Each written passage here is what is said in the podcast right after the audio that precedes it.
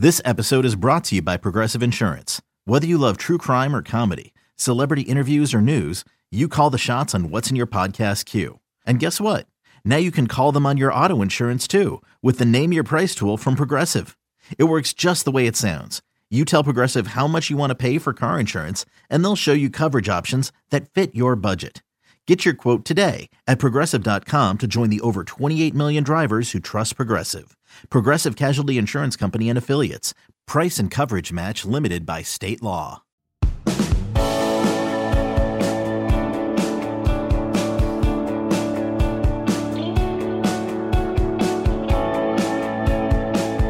And welcome in. Late kick on the air. It is Thursday night, April 8th, the year of our Lord 2021, fresh off the Masters. A nice little lead in for us on the show tonight. We have got a jam packed college football Thursday evening for you. A couple of housekeeping notes. Going to mention them right after I tell you what's coming up. We don't talk a lot of NFL draft here. It's college football show. It's not really an NFL draft show. However, sometimes uh, if you do the Venn diagram of that audience and the draft audience, sometimes there's a little bit of overlap. I think we have some overlap tonight. Touched on Justin Fields the other night, for example. Not talking about Fields tonight. I wanted to talk about Mac Jones, Alabama quarterback. Depending on which mock draft, the mock community out there, depending on which one you listen to, could go as high as third, th- not third round, third overall in this upcoming draft. I'm not going to do my analysis on that. What I am going to do, just talk about how insane that concept is, and I'm going to graphically back it up. We'll have something a little bit later for you as to how, if we were to go back to 2017 and I were to say that to you, you would have slapped me. Front hand and backhand, you would have slapped me for even suggesting such things. So I'm going to do that. I'm going to bring you a whole bunch of spring intel whispers. Uh, our Florida fans didn't like that we didn't touch on them last two nights, so we're going to touch on them tonight. Also, I need to go above and beyond at LSU. I want to do a specific deeper dive on the quarterback situation there and how it permeates into the whole program, as these quarterback depth charts often do. If everyone wants to paint this as a make or break year for Ed Orgeron, make or break year for LSU, uh, I, sometimes that's that's hyperbolic, a little bit overrated. Maybe it's not this year, but it's going to be tied to quarterback. And if you're a believer that LSU's car is about to just plummet straight off a cliff, it's going to have to be in spite of the quarterback situation because they got a really, really good one. Maybe one of the best ones, not only in the SEC, maybe just the country overall. So I'm going to discuss that. And I'm going to talk about some of the games this fall. Uh, Brad Crawford and the guys, really a lot of folks over. I've seen Dean do some for the Big 12 over on the desk side of 24 7, doing a lot of spotlight games for various conferences this fall. I'm going to do some of the SEC tonight. We'll probably get to all the conferences, but I'm going to do some from the SEC tonight because there are some that are on the radar every year. There are some that are specific to a given year that you may look forward to. Like if this were 1999, Tennessee would be in like six of the top 10. Maybe Tennessee's in one of the top 10 this year. But there are some games. I'm going to go down the list. There's like 10 of them. And you can think right along with me. I'm just going to give you thoughts, every single one of them. Because right now we're, uh, what, early April. So by the time these happen, a lot will have passed. So we're going to discuss all that tonight. Thank you so much for joining us. Two bullet points. Keep in mind the first one, we got over the benchmark on Instagram, told you it was coming. It has happened. So at Late Kick Josh, make sure you follow me there. We just passed 2,000. Every time we pass another 1,000, you know which mechanism kicks into effect. We've got a Late Kick Show Owners Association meeting confirmed coming up. Here's what you need to do.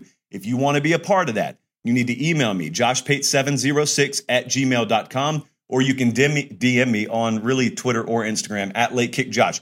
All you have to do is say, I want in and give me your email address. At that point, we'll put you in the lottery. We're going to hold the lottery probably Sunday evening. So by Monday morning, if you've been selected, you'll be notified. You'll be given a Zoom link. You'll give you'll be given all the pertinent details, and then we'll have that next week, and we'll see when that comes out. But we'll set it up for sometime next week. So good job on that. Point number two you have asked and asked and asked, so I've opened up the Zoom consultations again. Any of you interested in sports media, anybody want to start a YouTube channel, anyone want to start a podcast, anyone just looking for general advice in and around this sphere, this industry, hit me up, joshpate706 at gmail.com, and we'll set something up. All right, with that out of the way, I feel like I'm at a flea market sometimes. With that out of the way, let's get started this evening. Mac Jones, what do you think about him right now? And then ask yourself, Define what you think about Mac Jones right now. What did you think about him in 2017? Had you ever heard of him? Let me just rephrase it. Had you ever heard of Mac Jones in 2015, 16, 17? I can't get over some of these mock drafts.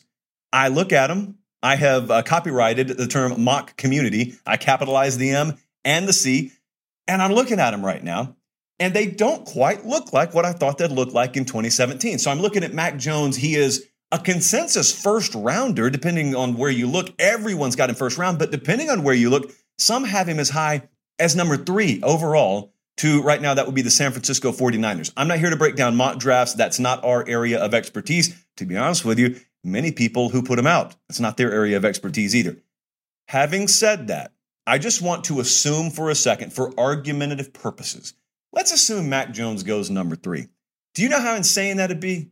If we're using the revisionist history, if we're looking back on 2017, I, the praise is valid. So I, when I talk about how shocking or how amazing this is, I'm not saying he's overrated. I'm not doing anything like that. Mac Jones has validated everything that people are saying about him. Like he's earned the accolades. That's not what this is about. But as recently as last August, here's why I'm so amazed by it. If you if you weren't with me and if you were ahead of the curve on this, then that's great for you. I wasn't as smart as you are. Last August, when director Colin and I were right here doing this show, we would walk into the studio and I'd say, Colin, you know, I I think Bryce Young's going to start at Alabama. And then, so we get a little bit later in the offseason. And Colin, I still think ultimately it's going to be Bryce Young's job. Mac Jones, he's pushing him though. And then we got into a couple of weeks of fall camp. And then I said, Colin, you know, Mac Jones is probably going to be the starter at Alabama. Eventually, it'll be Bryce Young's job. But Mac Jones, man, it sounds like he's doing really good in camp. And then we get to opening week, and I'm like, Colin, I, I, I think Bryce Young at some point this year we're going to see him, but Mac Jones has a stranglehold on that job. There's no longer any question as to who we're going to see starting. And then it was never a question again, was it? The only time you heard the name Bryce Young was is if Mac Jones stubbed his toe during a given drive, or if they were up like 75 to nothing on some one at halftime, which let's be honest, happened a couple of times. There was never a question. He took the job, he never relinquished it. But I want you to think about that quote. And I want you to think about the perspective that you had about Mac Jones going into the season. Imagine even going into last season in August of last year, if I were to tell you, Mac Jones, give me a top five pick. You would have, I would have thought you were crazy. Okay, I'm just going to be brutally honest with you. I would have thought you were crazy. So, um, that's one of many reasons, by the way, that we don't laugh at predictions on the show. I, we don't make a ton of them, but when we make them and we have other people disagreeing with us, like if you were to tell me you think South Carolina is going to win the SEC East this year, I think you're wrong. I wouldn't laugh at you and call you stupid. To me, that's that's no crazier than in 2017 saying Mac Jones. Yeah, they got that Tua kid. Yeah, Jalen Hurts is already there. But I'll tell you who's going to go higher than any of them. And that's this Mac Jones kid. You know, the one who was committed to Kentucky, and then you guys got him at Alabama. Yeah, I um I think that's where he's going to end up. That would have been crazy. So never laugh at predictions because I want you to imagine this. Go back to 2017. Imagine if I were to offer you this prop bet, and the prop bet is Mac Jones will be drafted higher than the following. And I were to list five star running back, Najee Harris, five star linebacker, Dylan Moses, five star quarterback, Tua Tagovailoa. Tua went fifth overall in the draft. If Matt goes third, I did the math. I had stats and info crunch the numbers. That's higher than fifth. So how about Tua? How about five star wide receiver Jerry Jeudy? Five star defensive back Pat Surtain? How about five star wide receiver slash athlete Jaylen Waddle? We've got DeVonta Smith. We've got Henry Ruggs. And imagine if I told you, because outside of Moses, and that was due to injury, all these guys have fulfilled their immense potential. And imagine still being told Mac Jones is going to go higher in a draft than every single one of them. If he goes number three, it likely means that has happened. I want you to give me some odds on that. I hit up Brad Powers the other night, who is exceptional at this sort of thing. I don't even know if he needed a calculator. And I said, Brad, how um, how would those odds look? What kind of number would you put on it? He would have said 200 to 1. I'd go even higher than that. I, I don't even know if you could go a number high enough. No one would have ever bet on this. I, unless you your dad gave you 10 bucks to just play around with and said you have to bet it on something. Yeah, maybe then you know, maybe maybe that's like betting uh, heads 20 straight times in the Super Bowl coin toss. Oh, well, it's not my $10 anyway. So he walked in, just to sum up how amazing this story is. He walked in a couple of years ago, and he walked in, and Jalen was already there. But he walked in, and Tua was in that class. And he did not get there, and then Tua comes in the back door late. He didn't get there, and then Tua comes in via transfer. Tua's already in the class. And then Mac Jones says, I want some of that anyway. And it's like, I guarantee you, people around him said, um, one, two, three, four. There are five stars next to this Tua cat's name. Yeah, that's okay. Dude, you're not going to start there. Well, I may not start as a freshman. Yeah, but you may not start, period. Oh, that's okay. And then he stuck it out and he stayed and he competed. Then this other kid named Bryce Young comes in. And so some people, maybe even yours truly, just assume that job was ultimately going to be his. And he said, okay, that's fine. And never ran his mouth. You know, you never heard a whole lot of, I'm fueled off disrespect, even if he is. You never heard a whole lot of that. You never, you never heard any kind of, um, I don't know. You never heard a lot of the stuff out of Mac Jones' mouth that you normally hear out of a lot of people's mouths. So my point is, I'd love to celebrate that stuff when it happens. It doesn't happen a whole lot, to be honest with you. And it's probably going to happen less and less in the transfer era. But he should be a poster child, not just for Nick Saban, but for any coach out there who's going through this every offseason and who has a quarterback room. I'll tell you, Ed Orgeron is probably going to deal with this soon. Um, a lot of these coaches who get a talented kid who's not going to start right away, they're going to deal with this soon enough of having to look a kid who is good enough to start at other places in the eye and saying, here's why you should stay. Well, it's not just theoretical. You can take Mac Jones and you, hey, Wikipedia, that kid's name. Hey, look at this piece of paper. Look at this, what our graphics and info department printed out. This is the timeline of Mac Jones. I'm showing that to every one of the kids, quarterback and otherwise. I'm showing that to the kids on my roster. And furthermore, if I'm Steve Sarkisian and I walk into the living room of a prospective athlete, quarterback anywhere on offense, but especially quarterback, I probably don't talk for the first 10 minutes of the visit. I probably walk in, I say, head nod, shake the hand, wave to everyone in the living room, and I say, dim the lights, and I hit the space bar, and starting a presentation on my laptop, I show what Mac Jones was when he got there and what Mac Jones is leaving there and what I did for him and what I could do for you. So, congratulations to Mac Jones. I don't even know where he's going to go in the draft, but congratulations. As for this point moving forward, spring practice either concluding or working towards the spring game now at a bunch of different locations. So let's waste no time. The whispers and intel that we're hearing, I want to go to Texas. They had a little pause out there, so they're a little bit behind where other programs have been.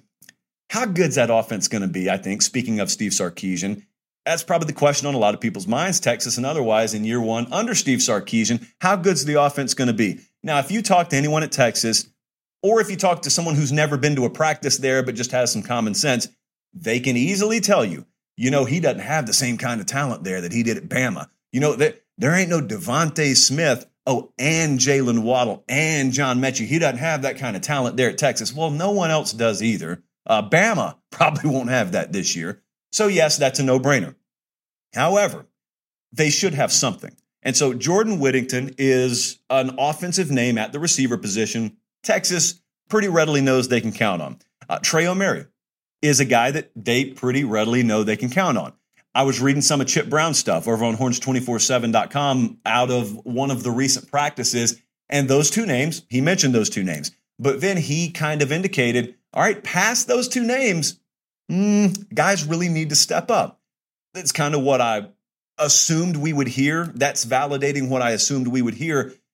They got to have guys step up. It's really that simple. They got to have guys step up because if you watch Sark's system, you know, it's great when you have the pieces. It's great. But like any other system, you got to have the pieces to make it functional. And so that's what spring is for. I, I imagine a lot of guys' heads are spinning out there, but wide receivers need to be better at Texas. Fortunately for them, again, it's just spring. And then there's this other backdrop around which everyone's spring practice is happening right now.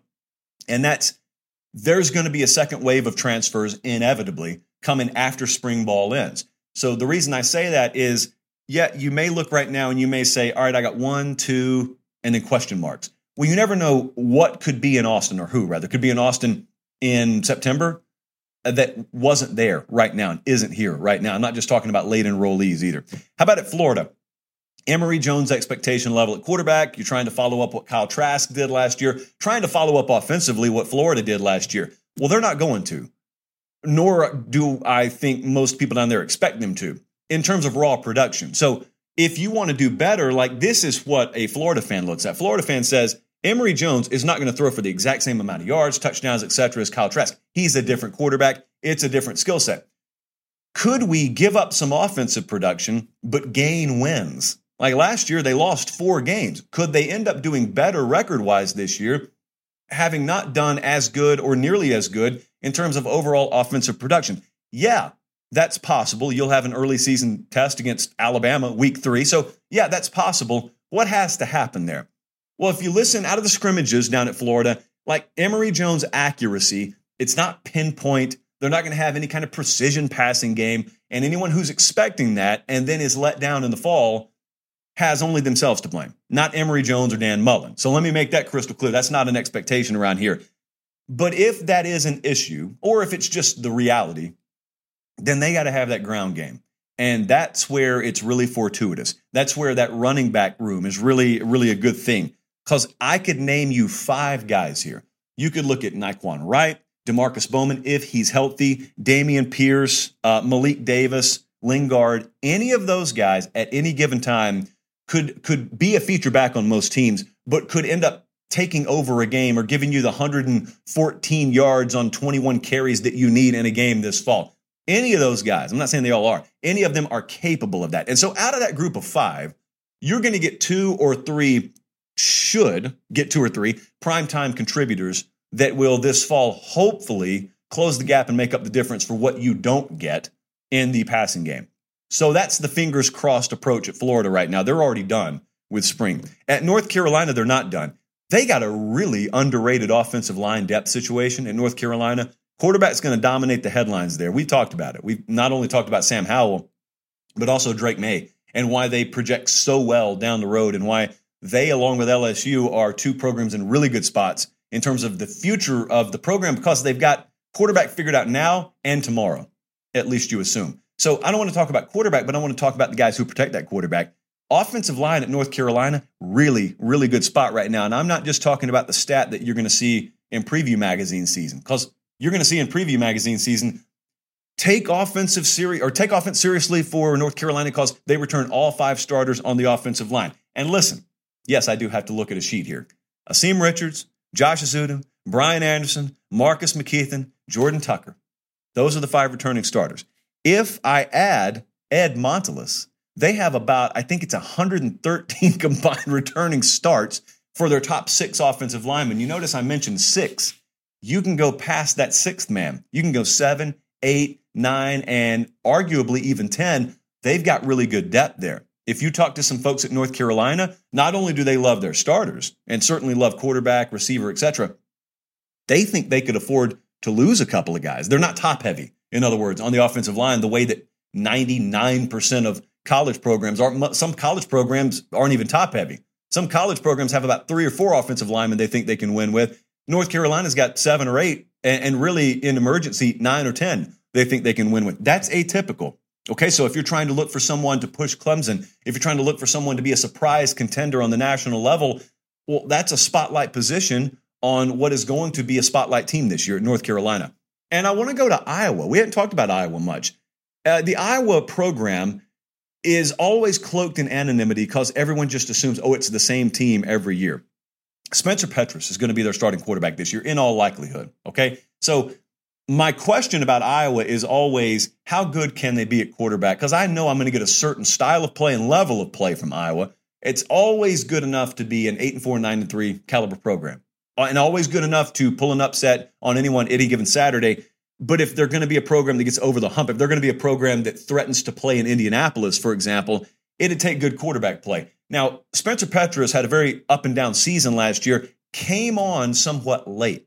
So the hope amongst Iowa fans is let's bottle up what we saw really late in the season and then let's shake it up in spring and off season, and then let's uncap it, and hopefully it spews into 2021, and we just go above and beyond and we overachieve at the quarterback position. Hey, I hope all that comes to fruition, but let me tell you this. Let me make it crystal clear. Uh, this was backed up by talking to someone close to the Iowa program last night. It is Spencer Petras, or quite literally, bust or fizzle. In other words, imagine shaking up that bottle and then opening it and just goes because then you find out it's like seven years old Coke. Not, don't want that. So it's Spencer Petras or bust. You know I hate peeps. You know I think peeps are Satan's candy. Here's how it was described to me. The Iowa quarterback situation was described to me as the difference between Iowa being a top 10 to 15 team versus being the peeps of college football. That's the difference between Petras coming through this year versus relying on anyone else on that roster. I don't think I've ever had a more violently accurate description of a program and a quarterback situation than that. So that's the spring intel we have for you right now. We'll continue to do that as long as spring camps continue around the country. Hey, I'm Brett Podolsky, co founder of The Farmer's Dog. We make fresh food for dogs. We started the company when we saw what a huge difference it made in my own dog, Jada, when she stopped eating ultra processed kibble and started eating fresh, whole food. The Farmer's Dog food isn't fancy, it's just real food delivered to your door in pre portioned packs. It's better for them and easier for you. Get 50% off your first box at thefarmersdog.com slash podcast. That's thefarmersdog.com slash podcast. Okay, picture this. It's Friday afternoon when a thought hits you. I can spend another weekend doing the same old whatever, or I can hop into my all-new Hyundai Santa Fe and hit the road. With available H-Track all-wheel drive and three-row seating, my whole family can head deep into the wild. Conquer the weekend in the all-new Hyundai Santa Fe. Visit HyundaiUSA.com or call 562 for more details. Hyundai, there's joy in every journey. I didn't talk about LSU there because I want to talk about LSU for a couple of minutes now. LSU is in a really good situation at quarterback, and it does not jive with the perception that many people have of where the LSU program is. So uh, there are going to be some difficult decisions to make up in your mind if you're in a pool or if you're trying to bet futures and you're asking yourself, what should I expect from LSU this year? Do I remember 2019? Do I remember 2020? How in the world do I blend those? It's like oil and water. I don't know what to make of this program. They got four guys who could probably start at many programs. They got two guys, I'm talking quarterback, who could start at a vast majority of the programs in America. Now, the two that I'm talking about are Max Johnson, who you saw beat Florida, for example, late in the year. And then you saw Myles Brennan earlier in the season before he got hurt. It was a, an abdomen injury. We never really had public clarification on that. So, just as someone who has had an abdomen injury, hey, I couldn't have played quarterback for LSU during my injury either. So, I feel Myles Brennan.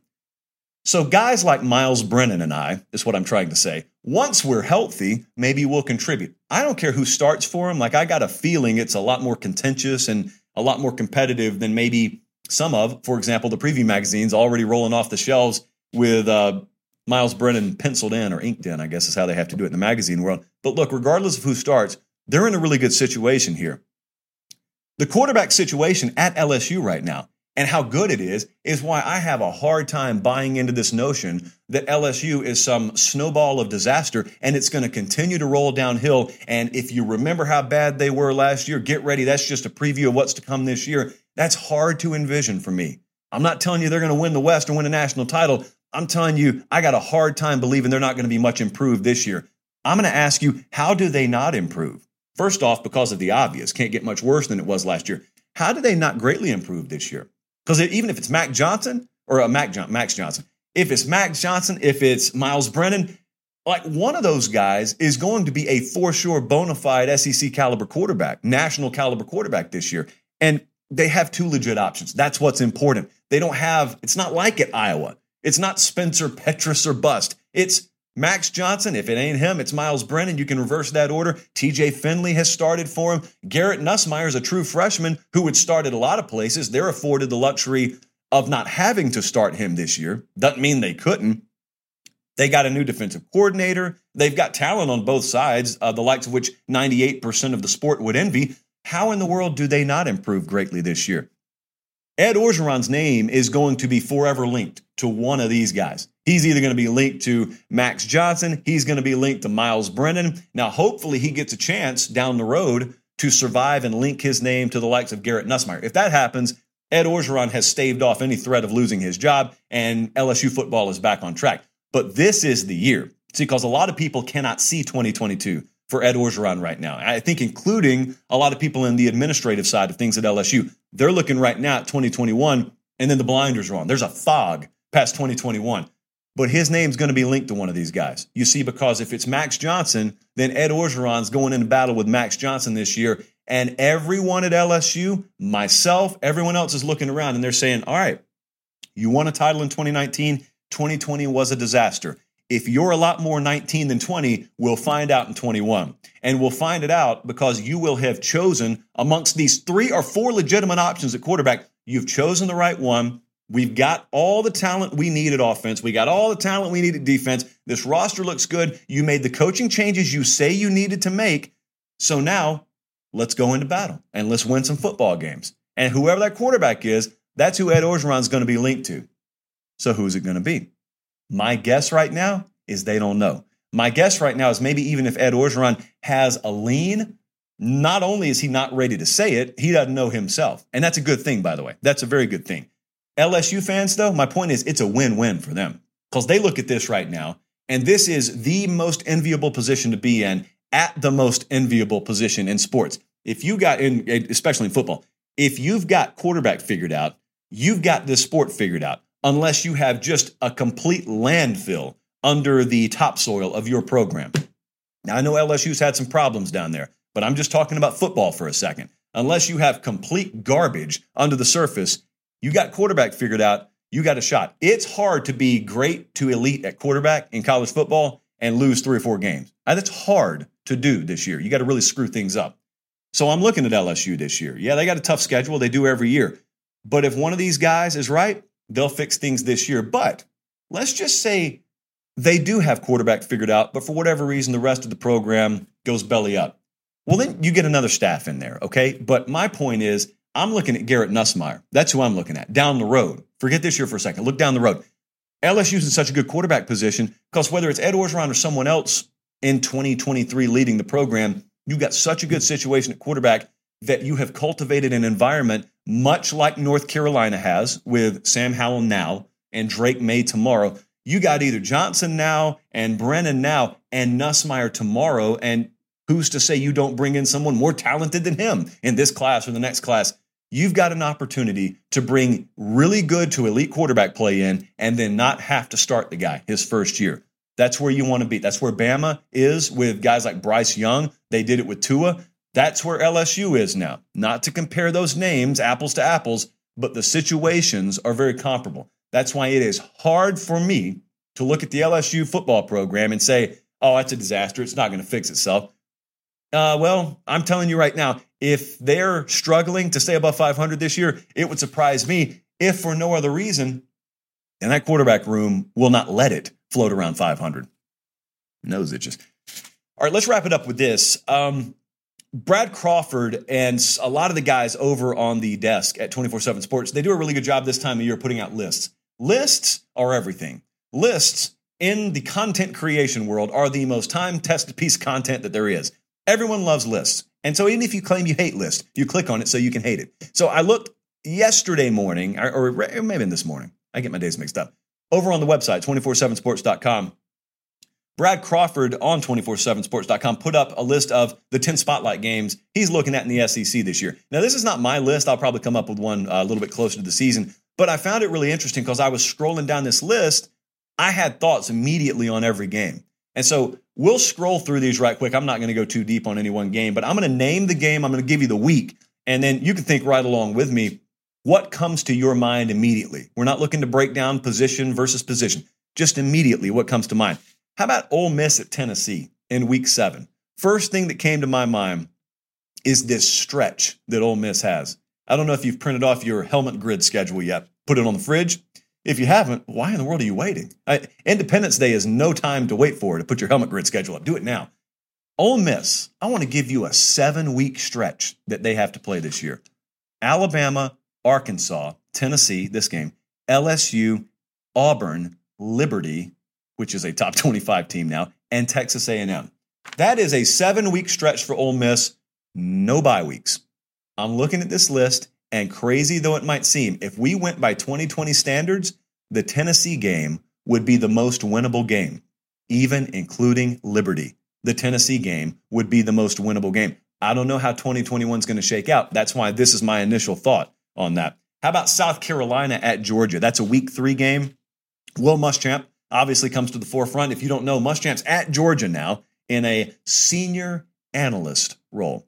I'm told Will Muschamp knows the South Carolina roster fairly well. So here's what came to my mind. Now, this would be really, really um, far reaching in a prediction fashion, but I'm not making a prediction right now. But remember when Lane Kiffin took the Tennessee job in year one? He had that press conference and he said, get ready uh, to sing Rocky Top all night long after we beat Florida, because it's going to happen. At the time, Florida was the number one program in America, and they did not beat Florida, but they were a lot more competitive than the 56 to 14 final everyone expected. Like they they were competitive with Florida. They went to Bama, the eventual national champ that year, and lost 12 to 10. And so I'm looking at Shane Beamer in South Carolina this year. I'm not picking them to win any of these games, but they're going to be a three plus touchdown underdog in this situation, most likely. What if they were to go in there and put up a 23 16 loss? Well, that would be encouraging. So, blowout versus close loss. Like, I know everyone believes record is everything. Not in year one for a new head coach, at least not for me. Like, I think you can glean a lot from how a team loses a game, especially early in a coach's tenure. Five years in, no one cares. You just got to go win. How about A&M at Ole Miss? This is week 11. Is so far away. It, it, it does no good. We don't even know which quarterback is going to be healthy or anything like that. But at this point in week 11, by the time A&M goes to Oxford, they've played Arkansas, they've played Bama, they've played Missouri, they've played Auburn, and then I look at Ole Miss and I was reading off that stretch of games. This A&M game comes at the very end of that stretch. Again, they play Bama, Arkansas, Tennessee, LSU, Auburn, Liberty, and then A&M. They could be 8 and 1, they could be 4 and 5. I could see both scenarios very easily playing out. But this is that kind of game where we're going to learn a lot. Well, we will have already learned. We will have further validation of whether the A&M offensive machine has taken the steps it needs to take because they could grind out wins against inferior teams with inferior offenses. But even if Ole Miss is perceived or in reality is an inferior team to A&M, they better be able to score because you see Ole Miss was inferior to Alabama last year if I remember correctly. They still hung 48 on Alabama. Now Bama could score in the low 60s, so it didn't matter. Can A&M do that? I don't know. We'll see this year. Maybe we'll see. The Iron Bowl is the last week of the regular season, so it's week 13. Bama at Auburn any if they play at, at Bryant Denny Stadium, it's just about matchup for me. But when Georgia and Bama, when they go into Auburn, the the venue always plays a role. I can't quantify this for you. I'm just telling you, I've been on the field many times for these games at Auburn, just different. Can't explain it. I used to think it was BS before I experienced it. It's not. There's something real. Don't know what it is that happens there. Uh, I'm not going to go as far as to say haunted, cursed, spell, anything like that. But I'm also not discounting that as a possibility. So we wonder, because I've watched many a time Auburn be a sizable underdog there, doesn't end up that way. They could lose, doesn't end up as any kind of blowout or anything like that. This is Bryan Harsin's first Iron Bowl, so that's the second thing that I thought. And the third thing I think, because this is the last game of the regular season, is I wonder what Bama looks like at that point. They're going to be a, a prohibitive favorite to win the SEC West. Okay, uh, that's happened before, and they've not won the West. So is it going to be a must win game for them? in terms of the SEC, in terms of the playoff? Could they be in a cushion situation where we're looking at it and we're saying they need to win if they want to keep the number one seed, but hey, they could probably afford to lose. They'll still go to Atlanta. They can still do yada, yada, yada. That's what I think about with that one. How about Georgia at Auburn? This is week six. Again, this is the year, that, that odd number year, where Auburn gets both Bama and Georgia at home. Auburn's got to go to LSU the week before. So this is one of those baptism by fire stretches for Bryan Harsin. Wonder what Bo Nix will look like because this isn't week one or week two. So this is halfway through the year, and this is a very crucial two game stretch for the Tigers.